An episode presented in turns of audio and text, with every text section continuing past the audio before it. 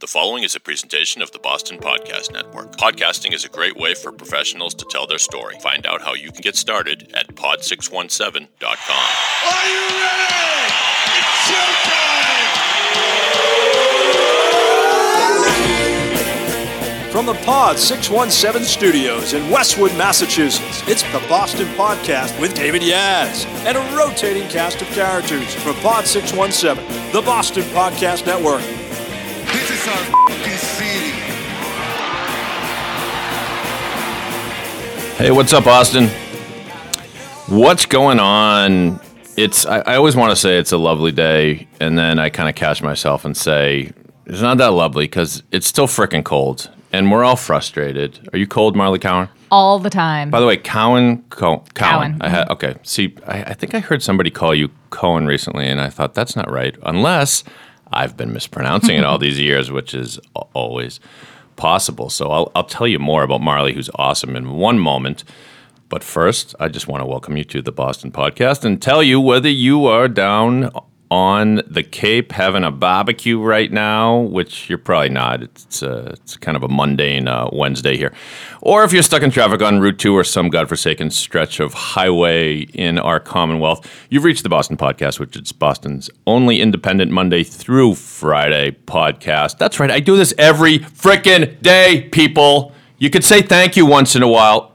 this is David Yaz. I'm not slightly bitter about my place in life at all. I really enjoy doing the Boston podcast. And by the way, brought to you by pod617.com. That's the Boston Podcast Network. That is who we are here. Our studios in Westwood, Massachusetts. We invite you to come visit us. Just go to pod617.com. You'll find all the info that you need. And Marlee, you're the first one here seeing the new paint in the studio. What do you think? it looks fantastic. it looks like gray to me. My colleagues uh, mapped this out and said this is what we have to go with, and I'm colorblind. and I, so I was literally looking at shades of gray and not knowing. So I shouldn't tell you that it's bright pink. It could be. It could be. That would be different. no, it's just, I don't know. It- Office paint colors are weird. As Brad Pitt said in Ocean's Eleven, they say taupe is very soothing. and I couldn't tell you taupe from aquamarine from midnight sky to charcoal, whatever. What color would you say this is? It's just kind of a gray, right? It's it has some brown tones to it, so it's hmm. more. I would say it's actually more taupe. That's a good characterization. Taupe. And taupe is very soothing. So let's be soothed. I feel soothed. Good. So Marlee is an attorney who I've known for a long time through professional circles, and she's not only is she an awesome lawyer, she's got a great story about how she got to where she is. We're going to tell you about that later in the show. She's at Pabian and Russell, which is an awesome firm. My friend Jay Pabian and Fra- Frank Russell. Is, Bob no, Russell. Bob Russell. Sorry, sorry, uh, Bob Russell. I know that we've met before, and I just called you Frank, and the friendship is over. Um, Bob Russell. Um, so excellent firm, mainly tr- estate planning, but we'll tell you specifically what Marlee does a little bit later. In the meantime, if you c- need to know about that firm right away, go to pabianrussell.com. P A B I A N Russell. Uh, two S's, two L's dot com. I'm not going to spell everything for you, people. Figure it out. Anyway, to start off the show, before we tell you what um, all the impressive lawyerly stuff that Marlee does, we're going to play good stuff. It's one of the cool things we do on the show. Let's play some good stuff. Oh, that's the good stuff.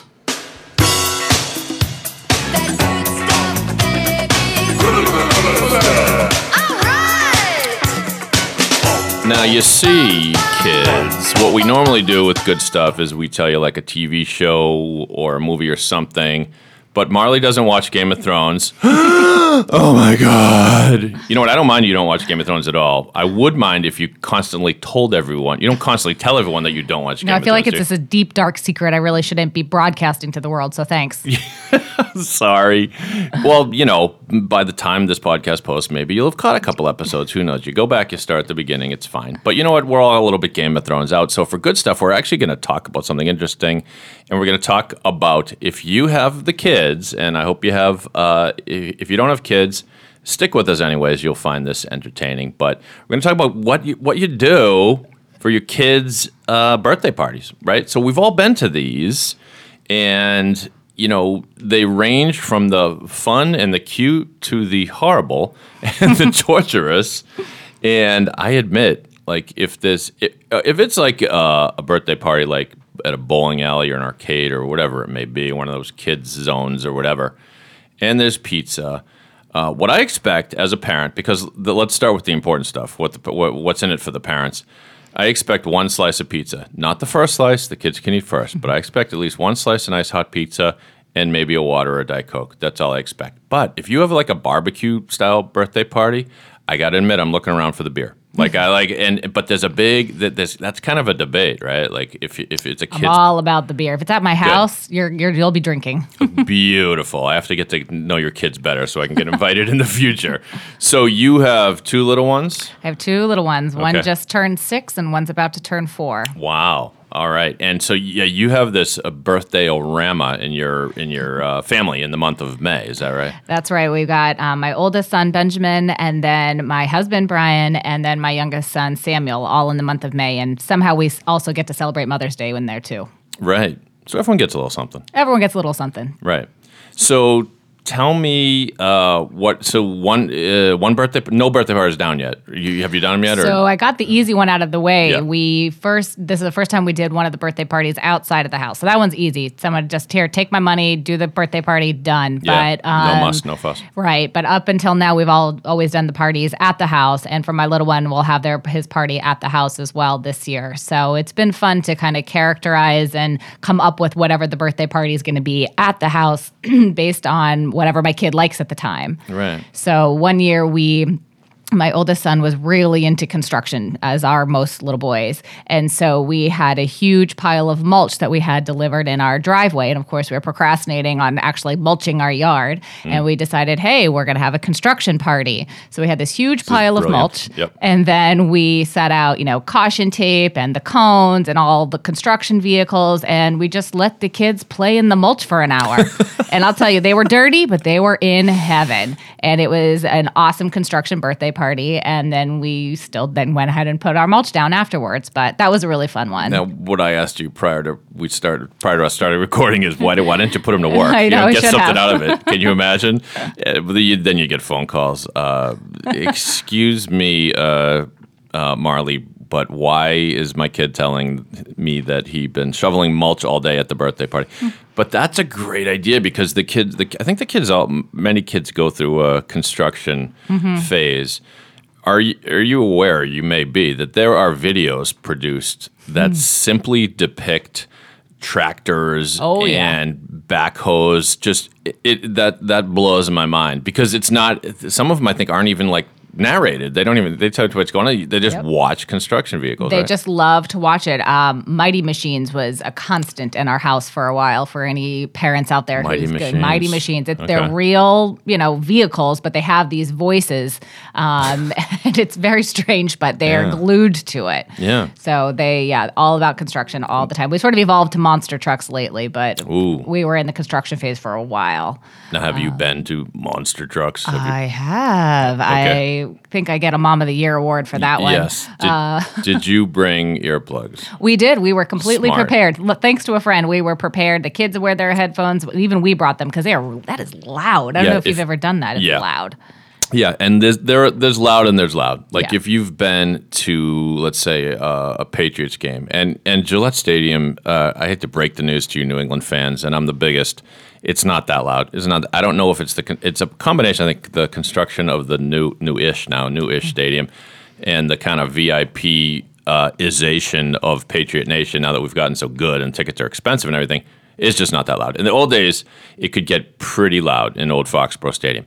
But that's one loud. That's not the loud of monster trucks. Monster trucks is now. First of all, you're you're no. Was this indoors? where you went? Indoors, yeah. Mm-hmm. I went as well. I think I saw a show in Providence. That's where we were. Yeah, and so yeah, they they you know they decked the whole. They put dirt down everywhere in the in the where the rink or the court would be, and but there's no place for the sound to go, and it's just this this, this grinding engines, Mm-hmm. and it is deafening. And so I think we didn't know to bring uh, earplugs. Oh. My son Adrian is he has autism, and in those days he was he kind of had a lot of sensory stuff going on. So he always had a pair of noise canceling headphones. So he was the prepared one. Mm. And but but my other son and his friend, I forget if they um, they uh, they may have actually sold earplugs at the thing. I, they do. Yeah, Because there are plenty of people who come unprepared. yeah, you need them. Yeah. you need them. Yeah.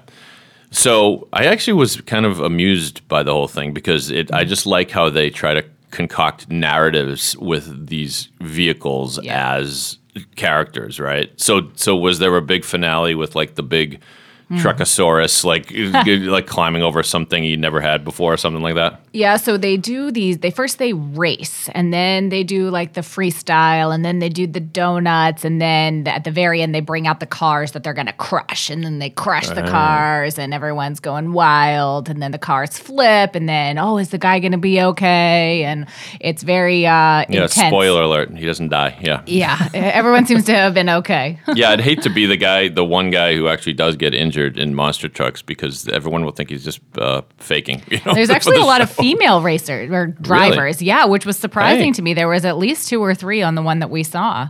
That's good. That makes sense. Yeah. Mm-hmm. What the hell? Mm-hmm. Ladies can be the monster truckers too. Why not? Eh, yeah, and so that's cool. So okay, so and I wonder why kids. I wonder what that is. Like we're talking about construction, and we're talking. I mean, it's just a. It's mainly a boy thing. I don't want to stereotype here because, of course, there are many girls. I'm sure they're into it mm-hmm. too. Mm-hmm.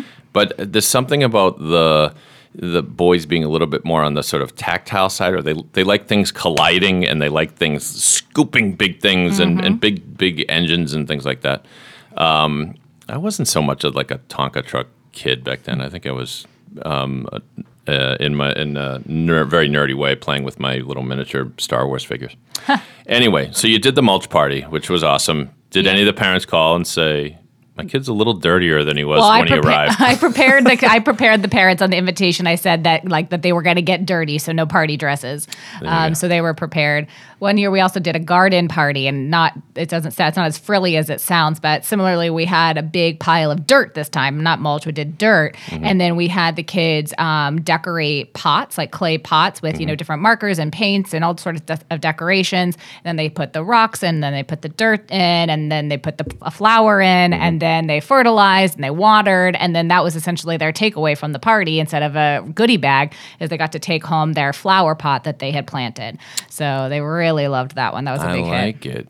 Check you out. Wow. You're not you're not just going to the place with the ball pit and the slides and ordering a few pizzas. That, that's excellent.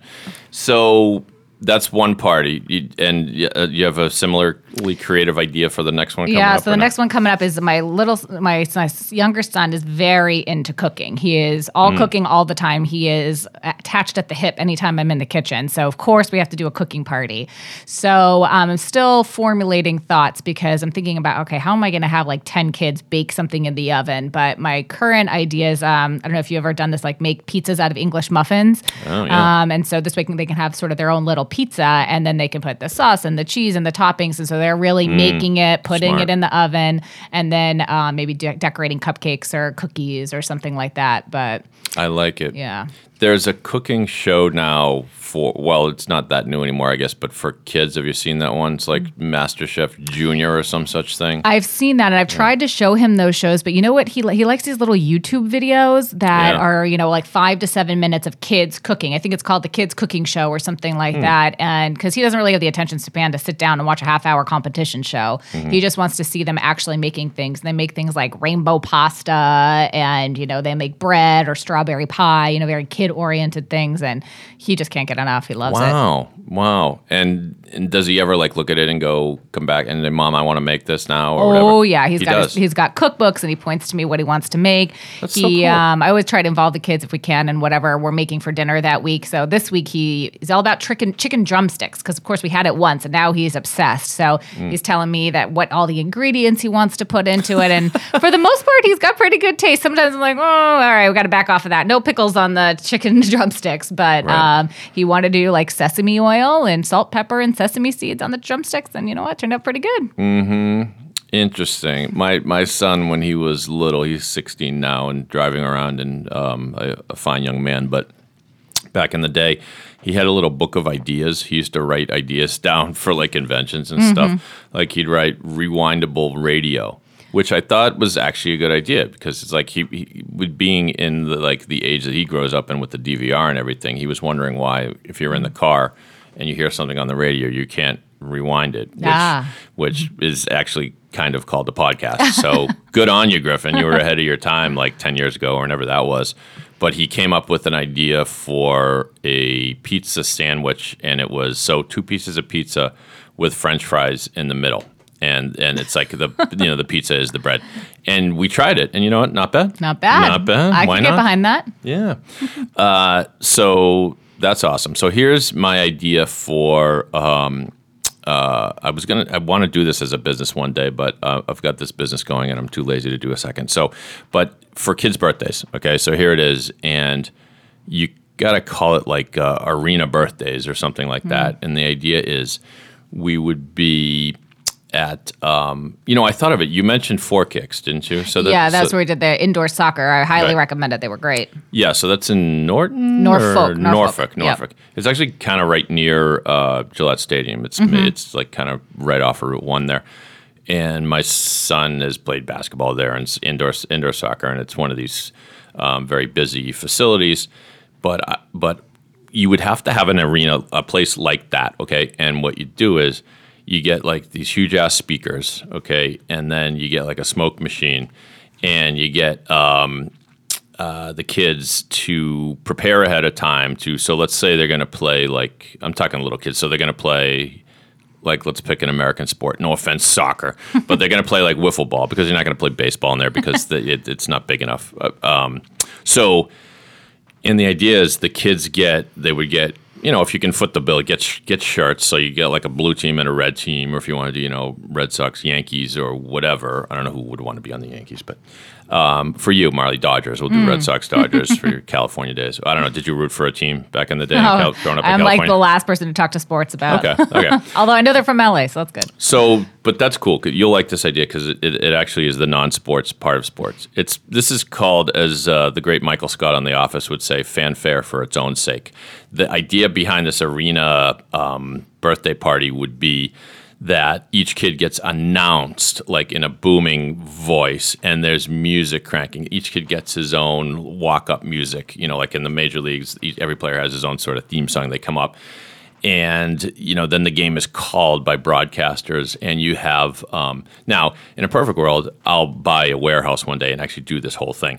And then you can um, uh, have a couple video cameras stationed around. So you leave with sort of a video presentation of this thing. So it looks like you are actually in like a, a major league you know, and then here's the best one if i can pull this off.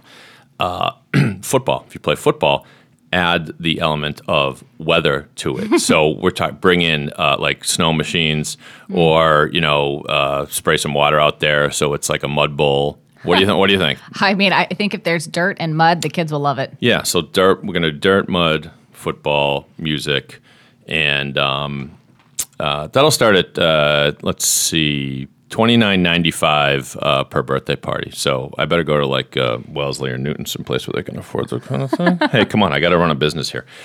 So um, cool. When we um, we want, I want to talk to Marlee about all her cool uh, professional stuff. We covered the birthday thing, right? Was there anything else? I think we're good on the birthday. We're good thing. on the I'll- I'll, I'll report back Yeah. after the birthday party. yeah, I need to know. I need to know how the the cooking thing goes. But that's I'm, I'm but I'm back in the day. Papa Gino's used to do that. Papa Gino's um, the there are probably like three of them remaining, or did they actually go under Papa Gino's? I think they're All the ones around me are closed. Yeah. very sad signs. Right, Yeah. right. Well, back in the day, they had the shtick where the kids would make their own pizzas. I mean, they didn't own the idea. I'm sure others did it as well. But it was like a big deal. I remember it must have been like my eighth birthday party or something. And you- you're the one like behind the glass, and the other kids are watching through the glass. You make the pizza, and then you know you get to eat your own pizza, and the other kids just eat whatever pizza they throw out there. But um, but that's just such a cool thing. I'm glad your son is into cooking. What birthday coming up is this for him? So he'll he'll be four. He- Four. Oh my Four. god! The- the- and he's already coming up with spices for chicken wings. Oh, I mean, he's been like this for like the last two years. I kind of thought it was a phase. that I Yeah. think he was going to go away, and it's the only thing he wants to do. Yeah, it's funny how, and I hope he sticks with that because me too. because there's a future in it. Absolutely. But, but you were saying how the birthday parties are often geared towards just whatever they're into at the moment, and I Mm-hmm. can I can remember my son doing a pirate birthday party like when he was real little, and I remember dressing up like a pirate because of course I, I like dressing up like a pirate. Um, and then then the next year it's like there's not a pirate thing in sight and it's power rangers and everything's power rangers and blue power ranger red power ranger I never understood that show, and Disney put that thing out, and I think they kind of hid the fact that it was a Disney thing because it was point it was pointless. But and then like the next year was pro wrestling, and then Right. and then they forget about it, and it's gone. They're on to something else. Yep. Yes, yes, yes. Well, um, before we continue, let me tell you about one of the other podcasts here that we produce at the Boston Podcast Network. It's called Are You Not Entertained? You have to check this out. It's super funny and informative. All episodes appear on pod617.com, the Boston Podcast Network. Eddie Nathanson is the host of Are You Not Entertained? He talks to some of the best experts in employer branding across the country. This is what Eddie does. Company needs talent. Ed finds out how to stand out in this crowded field and attract the right people. But he also has a crazy amount of fun on this podcast, blasting you with pop culture from Spider Man to Seinfeld, from Tom Brady to Bobby Brady, from Terminator 2 to Tupac Shakur. Subscribe, share, and consume this delicious pod. Are you not entertained? At pod617.com, the Boston Podcast Network. In pod, we trust. So, um, let's uh, talk about the rags to riches story of uh, Marlee Cowan, um, and not really rags. Actually, before we get, in, what part of California did you grow up in? Well, speaking of rags, right? I grew up in Orange County, so So, uh, um, and I don't like, I don't even know. Like, what is that? What is that near? Orange County. Yeah. So it is south of LA. Okay. So between sort of San Diego area and the LA area. and see, I know so little. It sounds posh to me, but you're saying it's not. Orange I County's- mean, when I first moved there, it was still like horse country. Now it's where all the million dollar homes are. Um, but it's a nice place to visit, as my husband puts it. Um, and you still have family there? Yes, and Yeah. that's that's of course why we go there. You know, I'm very close with my family. Um, So California to me is um, has very good memories of growing up. I also went to UC Berkeley for college, so I kind of did the Northern California experience as well. But call me crazy, I, I do love the weather here, despite today's weather. Yeah. Um, but I love the seasons. I love living in New England. The only thing that's not good about New England is that my family's not here, so we go back there to visit. is are there personality differences in the, the if you, you could just like I'm talking community, I'm talking the average crew at Starbucks and the way people treat you. I had a buddy from LA, it, it was a college buddy, and he used to tell me that he liked the the East Coast because people would tell you you're an asshole to your face, and, and back in LA, people would might. Uh, be nasty to you, but they'd always do it behind your back and then with a big smile. No, that's not necessarily where you grew up, but Right. Yeah. I feel like, you know, I feel like people here are actually pretty friendly. You know, people are pretty open. They talk a lot. You know, they're sort of out there. They lay it out, out on the table. And I like that. I mean, that's kind of how I am. Yeah. So stop calling each other massholes, everybody. It doesn't do us any well. You got a California girl telling you. I mean, you've been here for a while. How long? a Oh, long time. man. Over, yeah, 15 years maybe now. Right. You came here when you were five. Right. No. That's the math. We're, that's the math we're going to stick with, or, or nine or something. Uh, so, um, and you were just telling me something I didn't know before we started recording, and that is that at your law firm you started as. Did you say a temp? Yeah, so I graduated law school in 2009. And for anybody who can remember that or is looking for a job at the time, you may remember that the economy sucked, was. yeah. Wait, I'm allowed to cuss, right? Yeah, go the for it. economy was in the shitter. Yeah. It was awful. And there was just, there were no jobs out there. Um, I actually went to law school to do um, immigration, environmental law, something along those lines. I was working at the EPA. I'm thinking, I'm doing great. I'm doing great. I'm going to do, you know, the social justice type of work. And then the economy just tanked. And so um, none of the jobs panned out because all of the big law firms were laying off their associates and putting them into government and nonprofit work and paying them half their salary. So there were no other government or nonprofit jobs available for the people who actually wanted to do that work. So I have no job. I passed the bar. I have rent to pay mm-hmm. and a dog to take care of and a fiance You're living at the time. in. You're living in Boston. I'm living proper in, at the time. in Medford at the time. Oh, Yep. Medford. And so then I had a friend whose brother was working at Pabian and Russell as a legal assistant, and he was moving on. He wanted to do real estate, and he said, "Hey, do you? They're looking for somebody to fill my job. Do you want it?" And I said, "Heck yeah!" And so I went in, in and it was just on a temporary basis, just a temporary legal assistant job. Even though, like I said, I had passed the bar, but I needed to pay my rent, and so I just took it. And we had this great kind of open relationship with, okay, so I don't really want to work here, and you don't really want me to work here, but we kind of need each other for the moment. Match so heaven, yep. we'll just kind of keep each other open, updated, and informed. So it was a great gig because I was able to say, Hey, I've got an interview. I'm leaving. I didn't feel like I had to hide anything. So I interviewed around for about a year. Um, and, you know, over time, you get to like people. And I sort of became interested in the estate planning work that they were doing. And eventually I started saying, So actually, do you need an associate here? And they said, No, no. You know, we're a tax planning law firm. You're some, you know, hippie environmentalist. We don't really need you. Thanks, but no thanks. That, by the way, is that period uh, uh, or that type of arrangement with the firm is, is not easy. It, it and it it, it kind of is for me anyway because I had a similar thing. So I worked at Roberto Israel and Weiner, which is an awesome firm. At the time, it was Shapiro Israel and Weiner, and I I wanted to, when I got out of law school, I wanted to work there, but the circumstances under which they hired me was um, has a few similarities to yours. They had a huge case that they had just taken on. They knew they needed like another hand on deck, and they knew they could bill me out. And so I was there mainly to do research and like the, you know, the sixth guy on a five guy litigation team, you know, or whatever. Um, but the, I got to know the people there. But it was always weird because people always looked at you like it's not like they weren't friendly to me. They were, but they always kind of looked at like, "Are you here? Are you not here? Do you work here? Are you a lawyer? Are you an intern? What the hell are you?" Yeah. And so, and you're like, eh, at the time, I was like, I passed a freaking bar exam. You know, you know, I get student loans here. Can when do I get to be treated like a real lawyer? But patience uh, pays off. Well, it certainly did for you. So- Yeah, it did definitely pay off. And, you know, again, over time, it, we sort of formed a mutual respect for one another. And they told me that they really weren't looking to fill an associate role with me, with my background. So, okay, that's fine. So I keep going along. Oh yeah, we want an associate, just not you. Yeah, just you. not you. Um, You don't mean you, do you? And then eventually I got pretty close to getting another job. And I was, again, very open with them about kind of where I was in the other interview process. And then they realized, oh, actually, we kind of like you. And uh, actually, you're a pretty hard worker. So maybe we'll give this a shot. So then they offered me a paralegal slash associate role. And I'm thinking, mm, do I get my own office? And they said yes. And I said, okay, I'm in. And so I did that job for about a year. And then um, at around that same time, um, the new probate law passed. And so that's when I really, I, that's how I found my in. I said, hey, I'm going to learn this new probate law. I'm going to figure this out, and I'm going to be the only one here who knows how to do probate um, under the new system. And so then all of a sudden, people started to come to me more and more for probate questions because the whole system had changed. All the forms had changed. And then I evolved into a full associate role because now I actually could bring something to the table. Yep. Um, and that's when they started to take me a little bit more seriously. And I also started to take them more seriously, realizing that this could really be a good long term fit.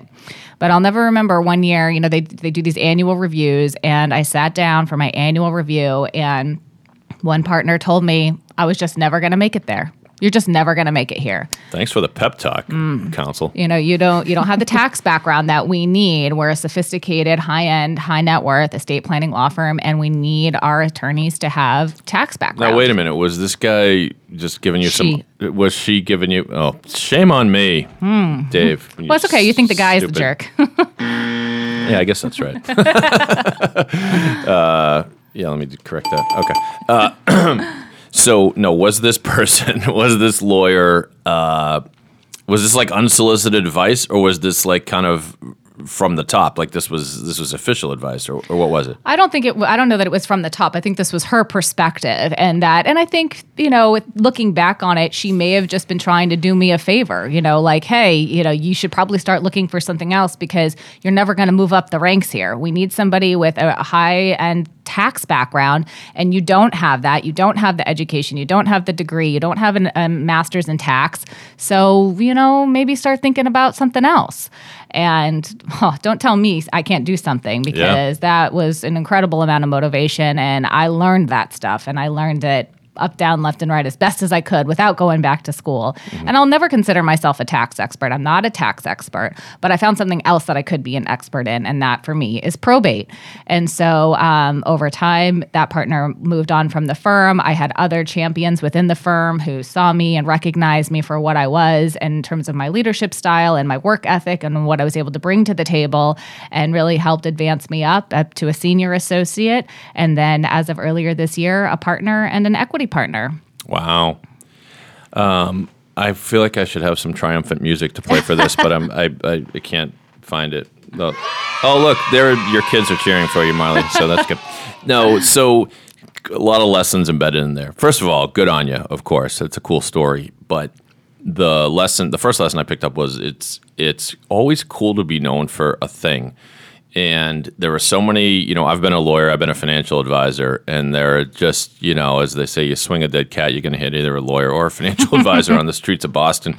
And to be able to distinguish yourself, when I was a financial advisor, I just wanted people to think of me for uh, special needs, families with special needs, because um, inspired by my son and the whole deal. And at least I had a calling card, you know.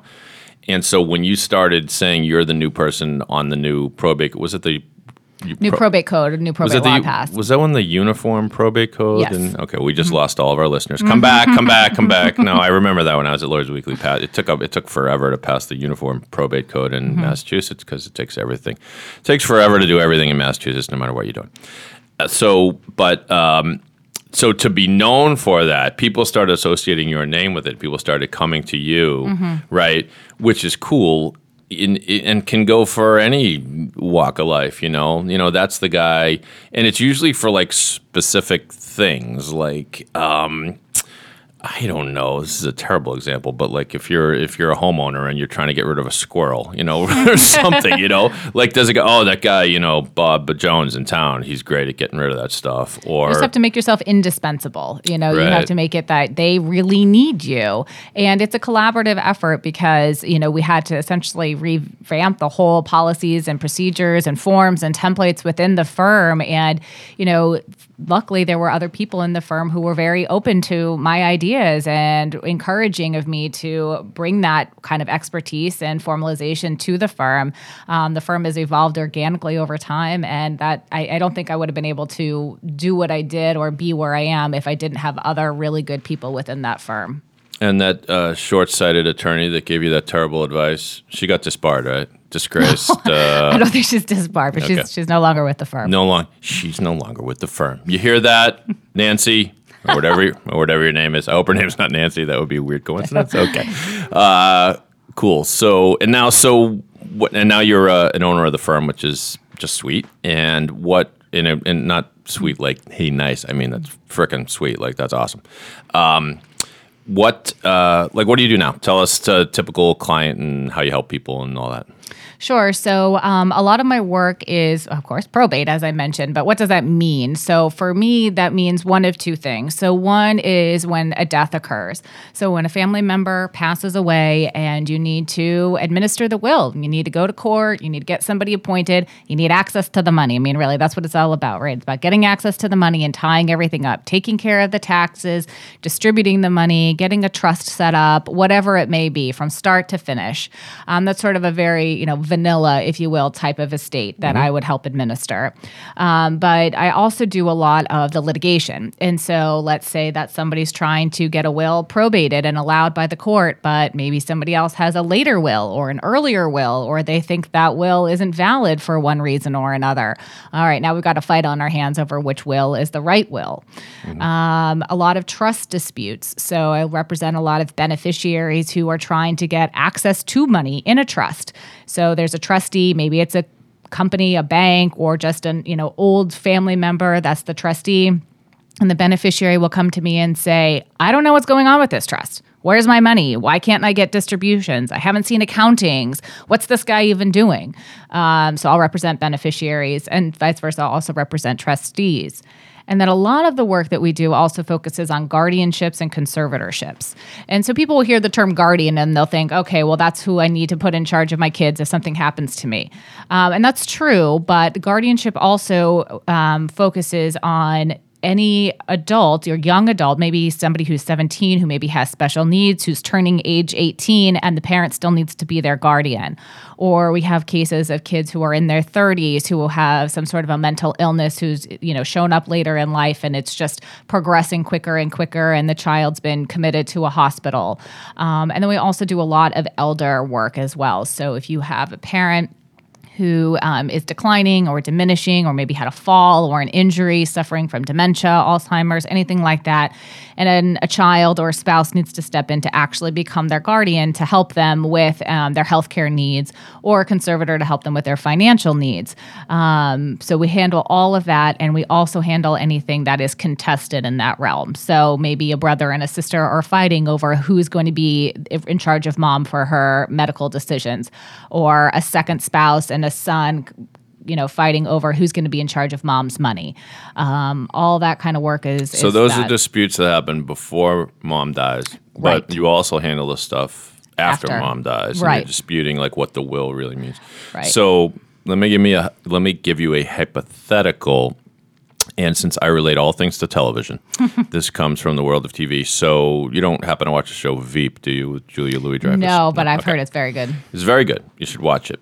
Um, but and it's it, it they just uh, aired the final episode, which I haven't even watched yet, amazingly, because um, I'm too caught up in Game of Thrones and the friggin' dragons. But anyway, so okay, here's the hypothetical. So this was a storyline from like season three or four or something. So spoiler alert if you haven't watched like season, if you're not up through season four or whatever. Um, so uh, Julia, do you mind if I spoil it for you? that's fine Okay, that's fine. So, i won't remember anyway Sorry for the purposes.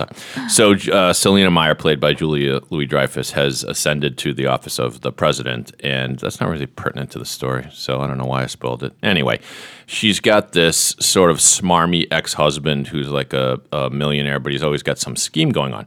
And so, Selina's uh, mom passes away. And Selina's mom had a fondness for her granddaughter. So, this is Julia Louis Dreyfus's daughter.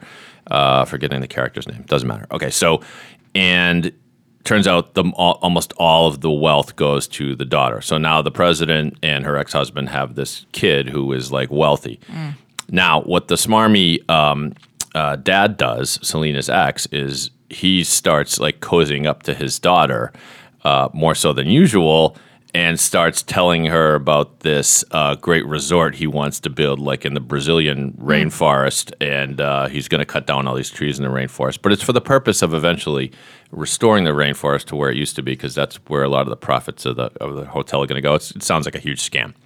So we've got uh, this guy, the the dad, um, trying to uh, now. I don't, so the, the the I don't know if that is the greatest hypothetical. 'cause I don't know if it calls into question the will, but um, but the, there must be a lot of cases you have where the all the money goes to someone unexpected, and now you have others trying to come in. Like in this case, I suppose you know the president here could, you know, try to go to a court and appeal to the fact that this was not a good thing that the will put all the money in the hands of this. Um, Well, she could try that, but she won't Yep. win because Really? people can do dumb things. People can do not smart things. People can do bad things. It's not illegal or to do something bad. But what you would have to be able to show is that that granddaughter influenced her grandmother to give her all of the money. Oh. And she would have had to shown that she had some amazing amount of influence over the grandmother or that the grandmother had no idea what she was doing and the granddaughter just put something in front of her to have her sign. So it's not enough just to go, "Hey, this isn't fair." I'm the I'm the I'm the adult here. Although uh, to be fair, the granddaughter was, I think, of legal age. But you can't just say, "Hey, it should have gone to me." Like it would have gone to me under typical. It would have gone to the daughter under. Doesn't uh, matter. Somebody, a- Right. an adult who has capacity, who is not subject to influence, they can give it all to the man on the moon if they want to. It doesn't matter. Yeah, it doesn't matter how inherently unfair it is. Mm-hmm. But I'll give you one example of maybe where it could help. It could, you could get something overturned. So we did have a case where this older man had a will, and 80% went to one kid, and 5% went to the other kids, Mm. um, to each of the other kids. And honestly, we're having a hard time proving he didn't have capacity. You know, it was questionable whether or not he had capacity. It was questionable whether the one son had really influenced him. But what we were able to show was that even if he understood that 80% was going to one kid and 5% was going to the others, what he didn't understand is that that 5% equaled only $200 to each of the other kids mm. because the estate planning attorney didn't do a good enough job explaining the consequences of the will. Wow. So that's one way that you have to This really was not a Pabian and Russell attorney. No.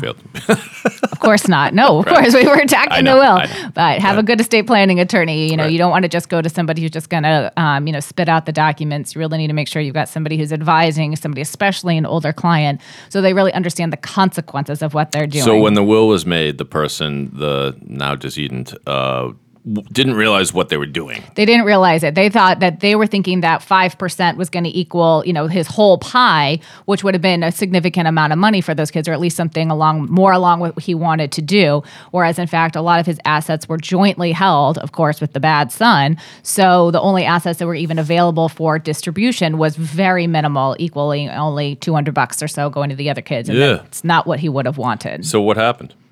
We settled.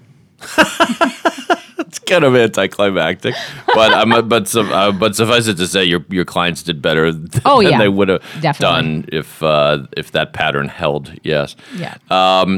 Anyway, so that's a good story. It was much better than my phony story about Julia Louis Dreyfus. So thank you for saving me.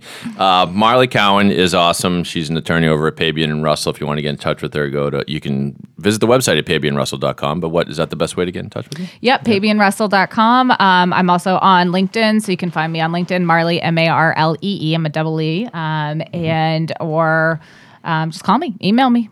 I'm available. Give out your email address. Be so bold. Why not? Oh, so bold. All right, so it's M C O W A N at Pabian Russell. I'll spell that again. P A B I A N R U S S E L L dot com. M Cowan at pabianrussell dot com. Our listeners appreciate the spelling because life doesn't have spell check. oh, I'm going to write that down. Hold on a sec. Okay. Life doesn't have spell check. Yes. Um, thank you for joining. Did you have fun on the I show? had fun, I yeah. Hope, I hope so. I, I, I'm feeling soothed with the paint still. Um, yeah, I guess my idea to do like bright cinnamon red was shot down by my colleagues. And so, if you want to see what a lovely taupe colored paint coat we have here at our Westwood studios, you should visit us. In fact, you could have your own podcast. We produce podcasts here at pod617.com. So go to the website, find out all the details. By the way, if you like this podcast, please like it or share it more to the point. Share it with a colleague or a friend. It's free for crying out loud. What do you want for nothing? Uh, on behalf of the great Marlee Cowan, my friend, this is Dave. I am just a guy from Boston. But if you're not from Boston, You must be the other guy.